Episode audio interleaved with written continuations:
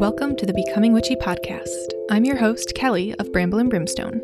Join me as we discuss practical witchcraft, share witchy tips, aha moments, tools, and resources that have helped us on our way, and as we discuss how magic shows up in our everyday.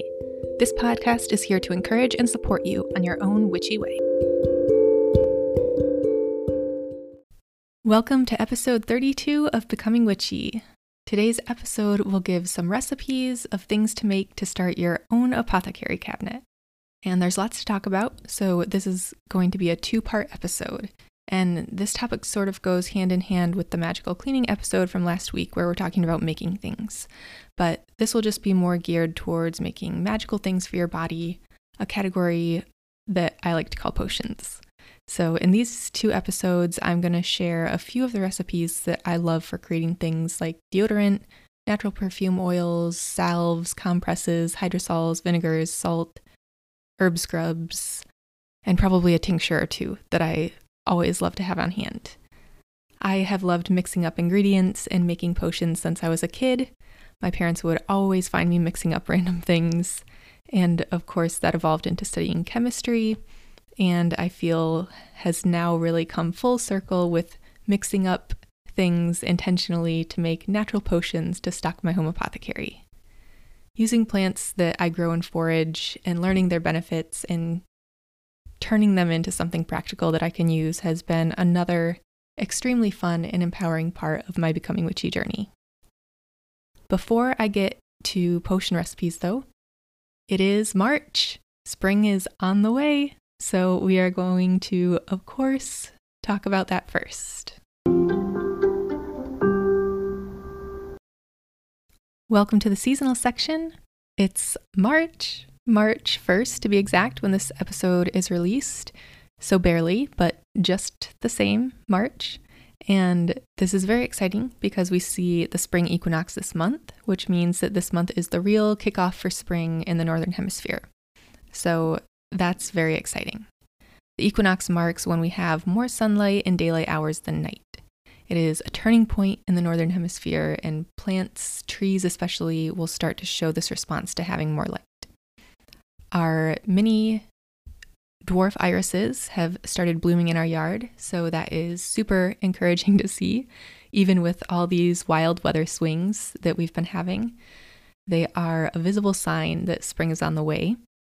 We also had a surprise flower come up, little mini daffodils, which we planted the bulbs last year and then completely forgot about it. so I love mini daffodils and always wanted some. And I think I must have found some bulbs spontaneously last year and just got them and we planted them because they're coming up in the backyard now. So it's a really nice, fun spring garden surprise.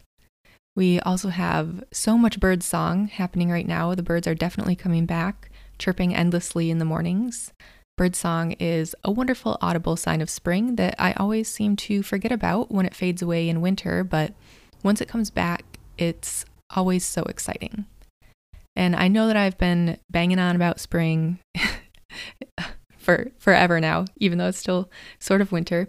And after last week's episode, we got three inches of snow the very next day. But none of the early spring flowers were really bothered by it. It's expected around here that we will have snow and cold nights and cool days scattered in with the warmer temperatures, especially in February. But the big thing, more so than warming temperatures at this time, is the growing light. And I've mentioned before my struggles in the winter darkness. So, like the trees that are starting to form little early leaf buds, I'm also feeling myself responding to this increase in daylight very positively. It feels like waking up. It feels energizing when the sun is up before I wake up and still out when I get out of work. It feels like spring.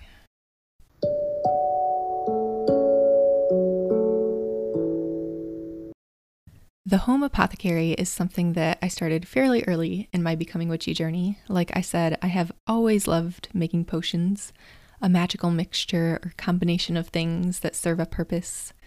It's alchemizing nature. One thing I love making is plant infused oils.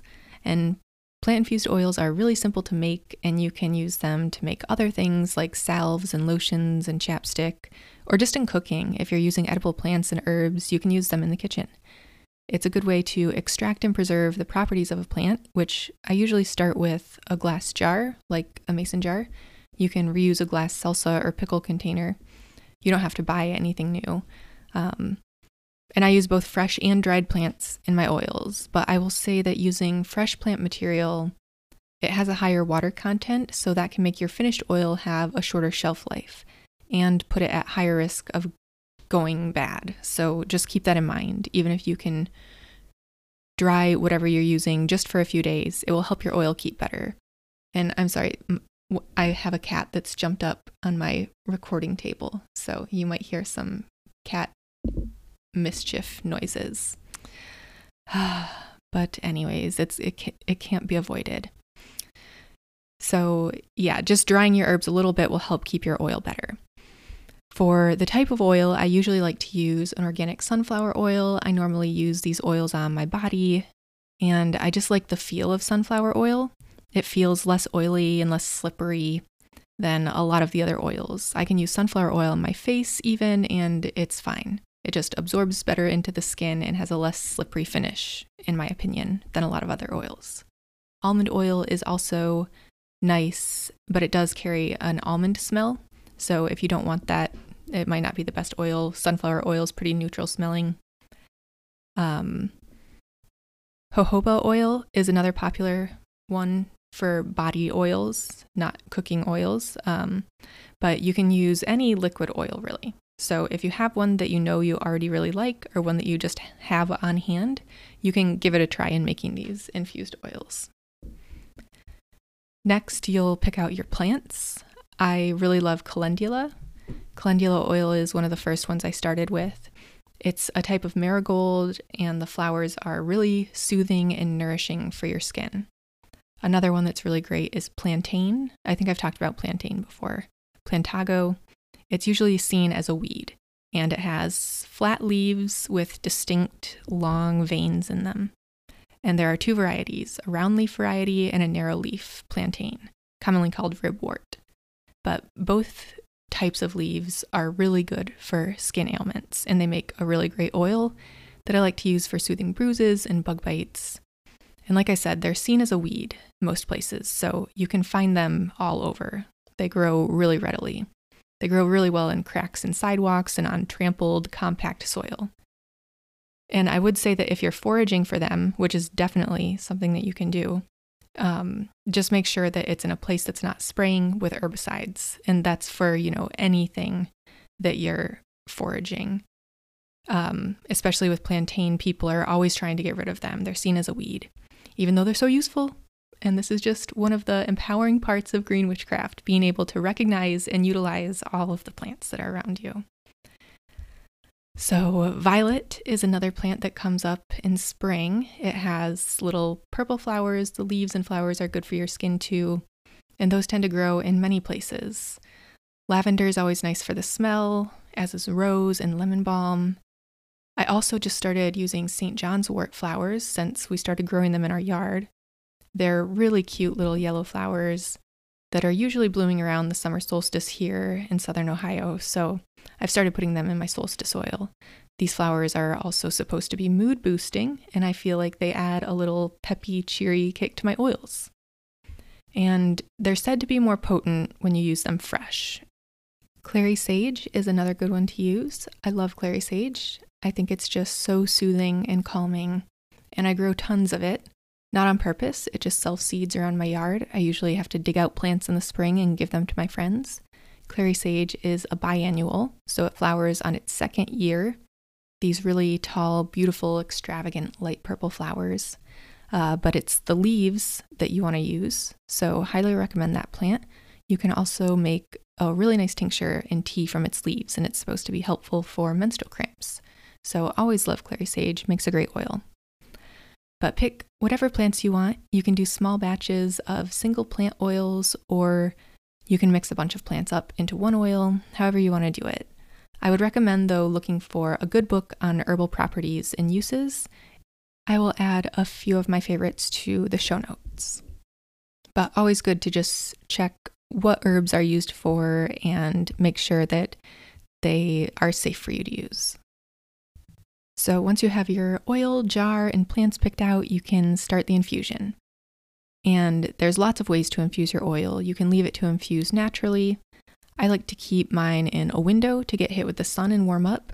Some people like to keep it in the dark, but I usually leave it for anywhere from two to six weeks. Usually, if I'm using fresh herbs, I leave it for a little less time so that there's less risk of mold. And then I will strain it into a clean glass jar and keep it somewhere dark. You can also heat the oil on the stove to speed up the infusion process and strain it in the same way into a glass jar and allow it to cool before you put the lid on. The straining is important though, your oil will keep better and for longer if you remove all the plant material. So I recommend using a pretty fine mesh strainer. And in terms of how much herb to oil you want to use, um, it varies. I mean, sometimes I only use a few herbs. It depends on how much I find. But if you want to make a really strong oil, you can fill like half the jar full and then top it off with oil. If you're using fresh herbs, you might need more fresh herbs. If you're using dried herbs, you need fewer dried herbs, just because the dried herbs will be more uh, concentrated than the fresh herbs. Now, the oil that you make should have a very light fragrance of whatever plant you chose. So it makes a sort of light, natural perfume. And again, this is a great way to extract the benefits from the plant into a fairly shelf stable oil that you can use throughout the year and mix up into lots of different things for your home apothecary. So now that we've covered the oils, we'll move on to natural perfumes.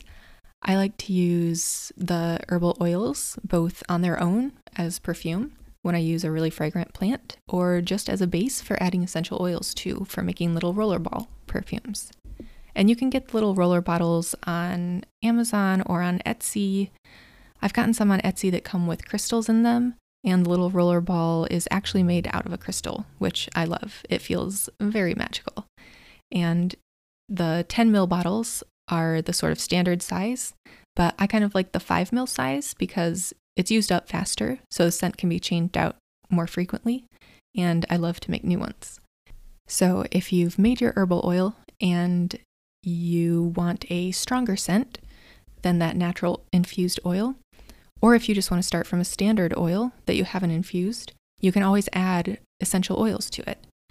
One thing that you want to make sure of is that the essential oils are skin safe. And a for a 10 ml bottle, I add anywhere from 10 to 20 drops total, depending on the strength of the oil. You don't want to put too many drops in because it can irritate your skin if you have sensitive skin. So I would say if you haven't tried it before, start off with fewer drops and you can always add more if you want a stronger scent. And a mixed scent will develop over a couple of days. So if you let it sit for a little bit and smell it in a few days after you've made it, then you can always add a few more drops. Uh, if it's too strong in one note, you can add a little bit more of a different note to balance it out. So I'm going to share a few scent combos that I really like, and you can find scent recipes online, or there are books about making your own scents too. I got one from the library once. I'll try to remember what that was and put it in the show notes. Anyways, some scents that I love. I love jasmine and pepper together, jasmine and black pepper. And you have to be a little careful with pepper because it can be irritating to your skin or cause just a little tingling sensation. So I usually don't use more than five to 10 drops of the pepper but it gives the jasmine or any like really floral scent really pepper will give it just a little bit of spiciness and earthiness to balance it out i always mix up a thieves oil too and thieves you can buy as a pre-mixed oil its lore is that it was a mix of antibacterial and antiviral herbs that thieves used so that they could rob the bodies of plague victims without catching it themselves and I don't think it was super effective, but I love the story and I love how this oil smells. So if you want to make it in a 10 ml roller bottle, this is how I usually make it. It's five drops of clove, three drops of lemon, five drops of cinnamon or cassia, two drops of eucalyptus, and two drops of rosemary. So some people make it with, uh, you know, a different ratio of those uh, different plants, but I really like cinnamon and rosemary, and I want it to be a little more forward in those. So I add a little bit more of those two than maybe some of the other recipes call for. But I just wear that like a perfume. And with its lore, I always think it adds a layer of protection and sort of a veil. So I wear it when I feel like I need armor or a protective circle around me. And you can make each scent magical by tuning into the lore when you choose them to give your perfume that power. I think basil, chamomile, and pepper are really nice together also. I love pepper. Pepper's just, it makes things spicy and nice. I love a spicy floral scent, and this one really smells like a juicy summer day, this combination of basil, chamomile, and pepper. Another one I love is rose and vetiver. And I never used to like rose when I was younger, but I don't know, it's growing on me. And it really smells, this rose and vetiver combination smells like a wet forest rose. Vetiver has a sort of damp, earthy smell, which I really love. It smells like a forest floor. And rose is a really expensive floral oil, though, so you can forage some wild roses and make an infused oil base. That's probably a really good place to start. I haven't tried that before, but I probably will this year. Rose geranium is an oil that smells similar to rose, but is much cheaper, so that can be a good substitute too. So, I also love to get some essential oils and perfume oils from the Renaissance Festival every year.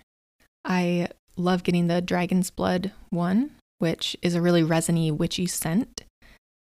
Another one that I've gotten recently is a fragrance oil. It's called something like it's something ridiculous. It's like dark sexy witch or something, but it smells really nice and vanilla-y, and I like to mix that with juniper and clary sage to make it a really nice sweet woodsy scent.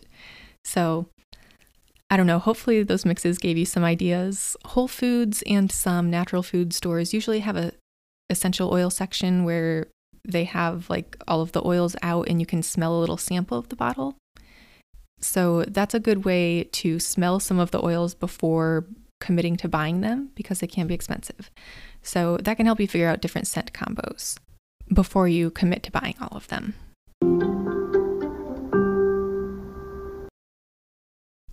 All right, up next is salves, salve bars, and lip balm.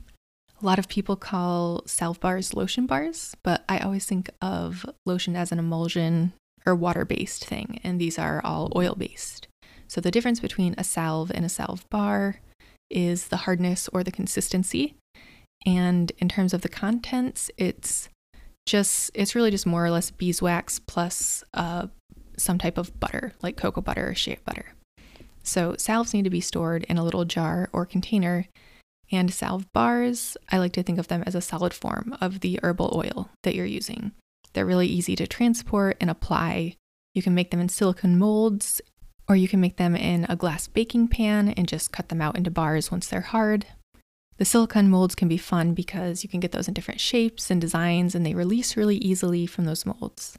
Some people make them in muffin tins, and I've tried this before, but I've found that it can be difficult to get them out of the muffin tins. And I usually end up scraping my muffin tins with a knife trying to get the bars out, and I ruin my muffin tins.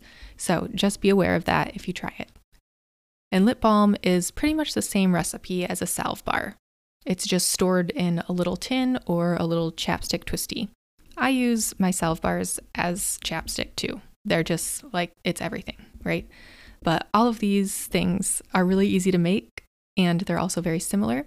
And they're a way that you can gift your herbal oils to someone else really easily or take them with you. And I will use all of these things on bruises, scrapes, cuts, rough garden hands, knees, elbows. And I really think whether you're using the oil straight or in a salve or in the bar, they're really all very effective. It's more of a preference for how you want to store it and apply it, but they'll all carry the benefits of that herbal oil that you've made in them. So, if I'm making a salve, your basic recipe is three parts oil to one part beeswax. So, that could be three ounces of an herbal infused oil and one ounce of beeswax. And that would be one ounce melted beeswax. So, When you're measuring the beeswax, if you're using pellets or if you're shredding it up yourself, it would be two tablespoons of solid beeswax. And that recipe would make about four ounces of salve. So you would want a container that would hold at least four ounces to accommodate that. But you can always make whatever quantity you want just using that ratio of three parts oil to one part beeswax.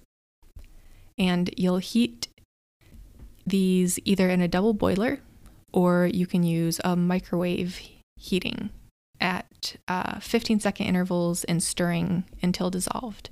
And once it's all melted, you can pour it into your jars or containers. And while the mix is hot, you can always add in some extra stuff like essential oils if you want to give it a stronger scent. Now, basic recipe for your salve bar and your lip balm will be equal parts oil, beeswax, and a butter like shea butter or cocoa butter. Cocoa butter gives a kind of chocolatey scent, whereas shea butter is a little more neutral. So, your recipe is could be two ounces herbal oil, two ounces beeswax, which would be four tablespoons of solid beeswax, two ounces of shea butter. And you will heat and mix those just like the salve, and you'll heat those just like the salve and pour them into your silicone molds or glass pan. Again, adding essential oils while it's hot if you want a stronger scent. And once it's cool, which usually takes a few hours, remove it from the molds or cut them into bars and store them in a lidded container. If it's really, really hot where you are, you might want to store them in the refrigerator just so that they don't get melty or soft. And if you find that the bar or lip balm is too hard, you can always remelt it and add a little more oil. And the next time you make it, add a little less beeswax. Or if you want to make it harder, you can always remelt it and add a little more beeswax or shea butter. All right, deodorant. I had been trying to switch to a natural deodorant for many years, probably a decade, but I always found them to be ineffective or just make me smell even worse than not wearing deodorant. I had tried making my own before, but also found that they never worked with the recipes that I found and tried. During the pandemic, I ran out of deodorant on like day one. So I started making my own again, just reusing my old containers that I washed out. I tried several different recipes and still none of them were working for me. I found most to be too oily and soft, and they would leave like oil marks on my shirts. And after a lot of trial and error, I made my own recipe that I swear works. And I will tell you the secret that I found. A lot of natural deodorants have some type of clay in them, and they say things like the clay keeps your armpits dry or it draws out impurities. And you guys, you don't want to be drawing out impurities from your armpits during the day when you're trying not to smell like sweat because impurities, I think, is just code for bacteria, which is smelly. So, in my recipe, I have cut out the clay and things like arrowroot powder, which are another bulking agent, and I find that it works so much better. I will say that the recipe that I make is a little more alkaline than most, and this is because it has more baking soda in it. Because baking soda is pretty much the only bulking agent that it, it's not pretty much. Baking soda is the only bulking agent that I put in my deodorant. Everyone knows baking soda helps to remove odors and keeps things dry. The reason it's not used in large quantities in deodorant is because it can be irritating to your skin. But I think that it's balanced out in this recipe by using hydrating other ingredients. So I will say if you haven't been using natural deodorants, there is a transition period where your skin will start adapting to the new deodorant and start getting used to it. But again, if you have really, really sensitive skin, this recipe might not be for you because the baking soda can be a little irritating. I find it works great for me and it's not irritating at all, but I know that it can be for some people. And I do know that that's why it's not used in um, large quantities in other uh, deodorant, store bought deodorants. So the deodorant that I make is fairly hard also because I just don't like the oily, wet feeling that some deodorants have. It also gets really hot here in the summer, so I like to make a deodorant that's not going to start melting in my cabinet. So I use a combination of beeswax and either cocoa butter or shea butter. Instead of coconut oil, which is usually what's called for in a lot of recipes that you see, And that is just because I find coconut oil to be too melty and sort of slimy feeling. So I don't really like it. But some people do. If you like it, you can try a recipe with it and it might work so much better for you. But for me, I leave it out. um, occasionally, when I'm going into winter and I know it's going to be colder in my house, I'll add a fourth of a teaspoon to a half of a teaspoon of an infused sunflower oil that I've made, usually a calendula or plantain oil. So if you find this bar to be a little hard, you can always remelt it and add a little bit of an infused oil to make it a little bit softer. So my recipe is as follows, and I'll put it on my website, bramblebrimstone.com, so that there's a written version if you need it. And this recipe makes two containers of deodorant, which I always make two at a time, either one for me, one for Josh, or one for home, one for work when I forget to put deodorant on at home. It's just good to have two.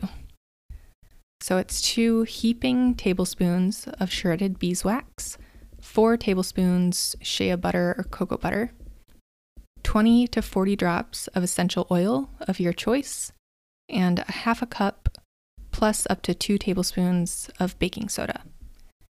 And you will heat this in a double boiler or in a microwave in 15 second intervals.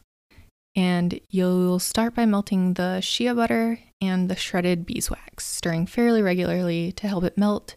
Once everything's melted and mixed up, remove it from the heat source and you'll add your essential oils. Mix up all of those liquids to make sure everything is well blended, and then you'll add your baking soda. And it should be sort of firmish liquid consistency. You should be able to pour it into the deodorant container fairly easily. Before you pour it, though, make sure that the deodorant container is twisted so that it's all the way down and do it over a paper towel just in case the container has a little leak in it. You can always add a little bit of the mix first to block up any holes because it will cool very quickly, preventing any leaking when you pour in more. If you find that the mix starts to cool too quickly before you can pour it, you can put it back on the, your heat source or put it in the microwave safe bowl again and heat it up in increments of 10 seconds at a time, just until it's soft enough to pour. It usually takes a few hours to come to room temperature and harden up once you've poured the full container of deodorant, but then it's ready to go. All right, like I said, this is a two part episode because I didn't want it to be too long. So, next time we'll talk about hydrosols and herbal vinegars and salts and tinctures. So, tune in for that one if you're interested in those things. But I hope that the recipes from this episode will be fun and useful for you. Welcome to the episode draw. We are drawing from a new deck that I just got, Cats Rule the Earth Tarot, which I love. It's my like phone case cover, and I've got stickers of it, and it's really fun cat illustrations on tarot. So we're going to be drawing from that, and I'm going to shuffle and draw a card.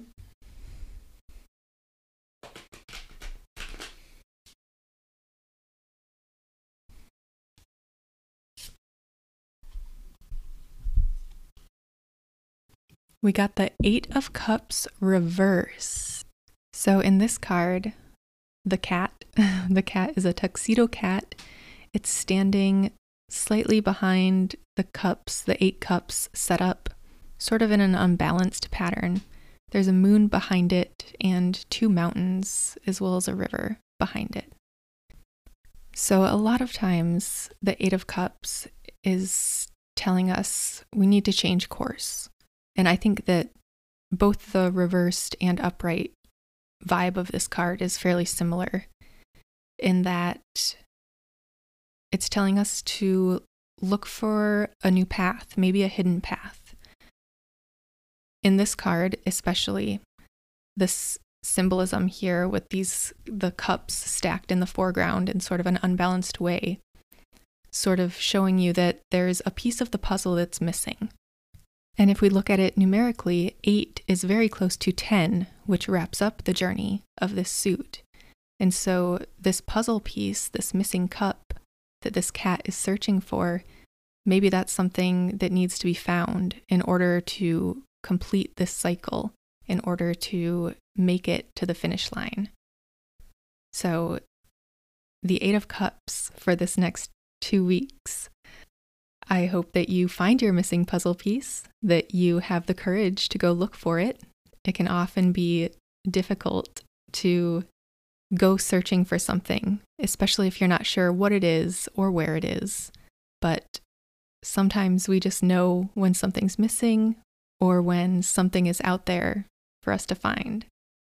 So, on whatever journey lies ahead of you to find your missing puzzle piece, I wish you luck on it. And I hope that the cat in this Eight of Cups can offer you some guidance in that search. Until next time, thank you so much for listening to the Becoming Witchy podcast.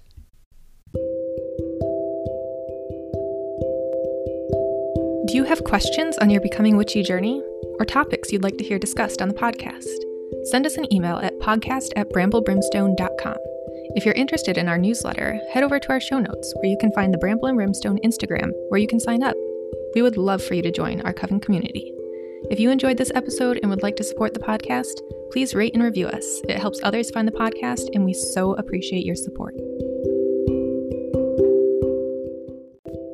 This podcast is recorded on the stolen homelands of the indigenous Hopewell, Adena, Shawnee, Myaamia, and Osage people who cared for this land before their forced removal and who continue to live here today.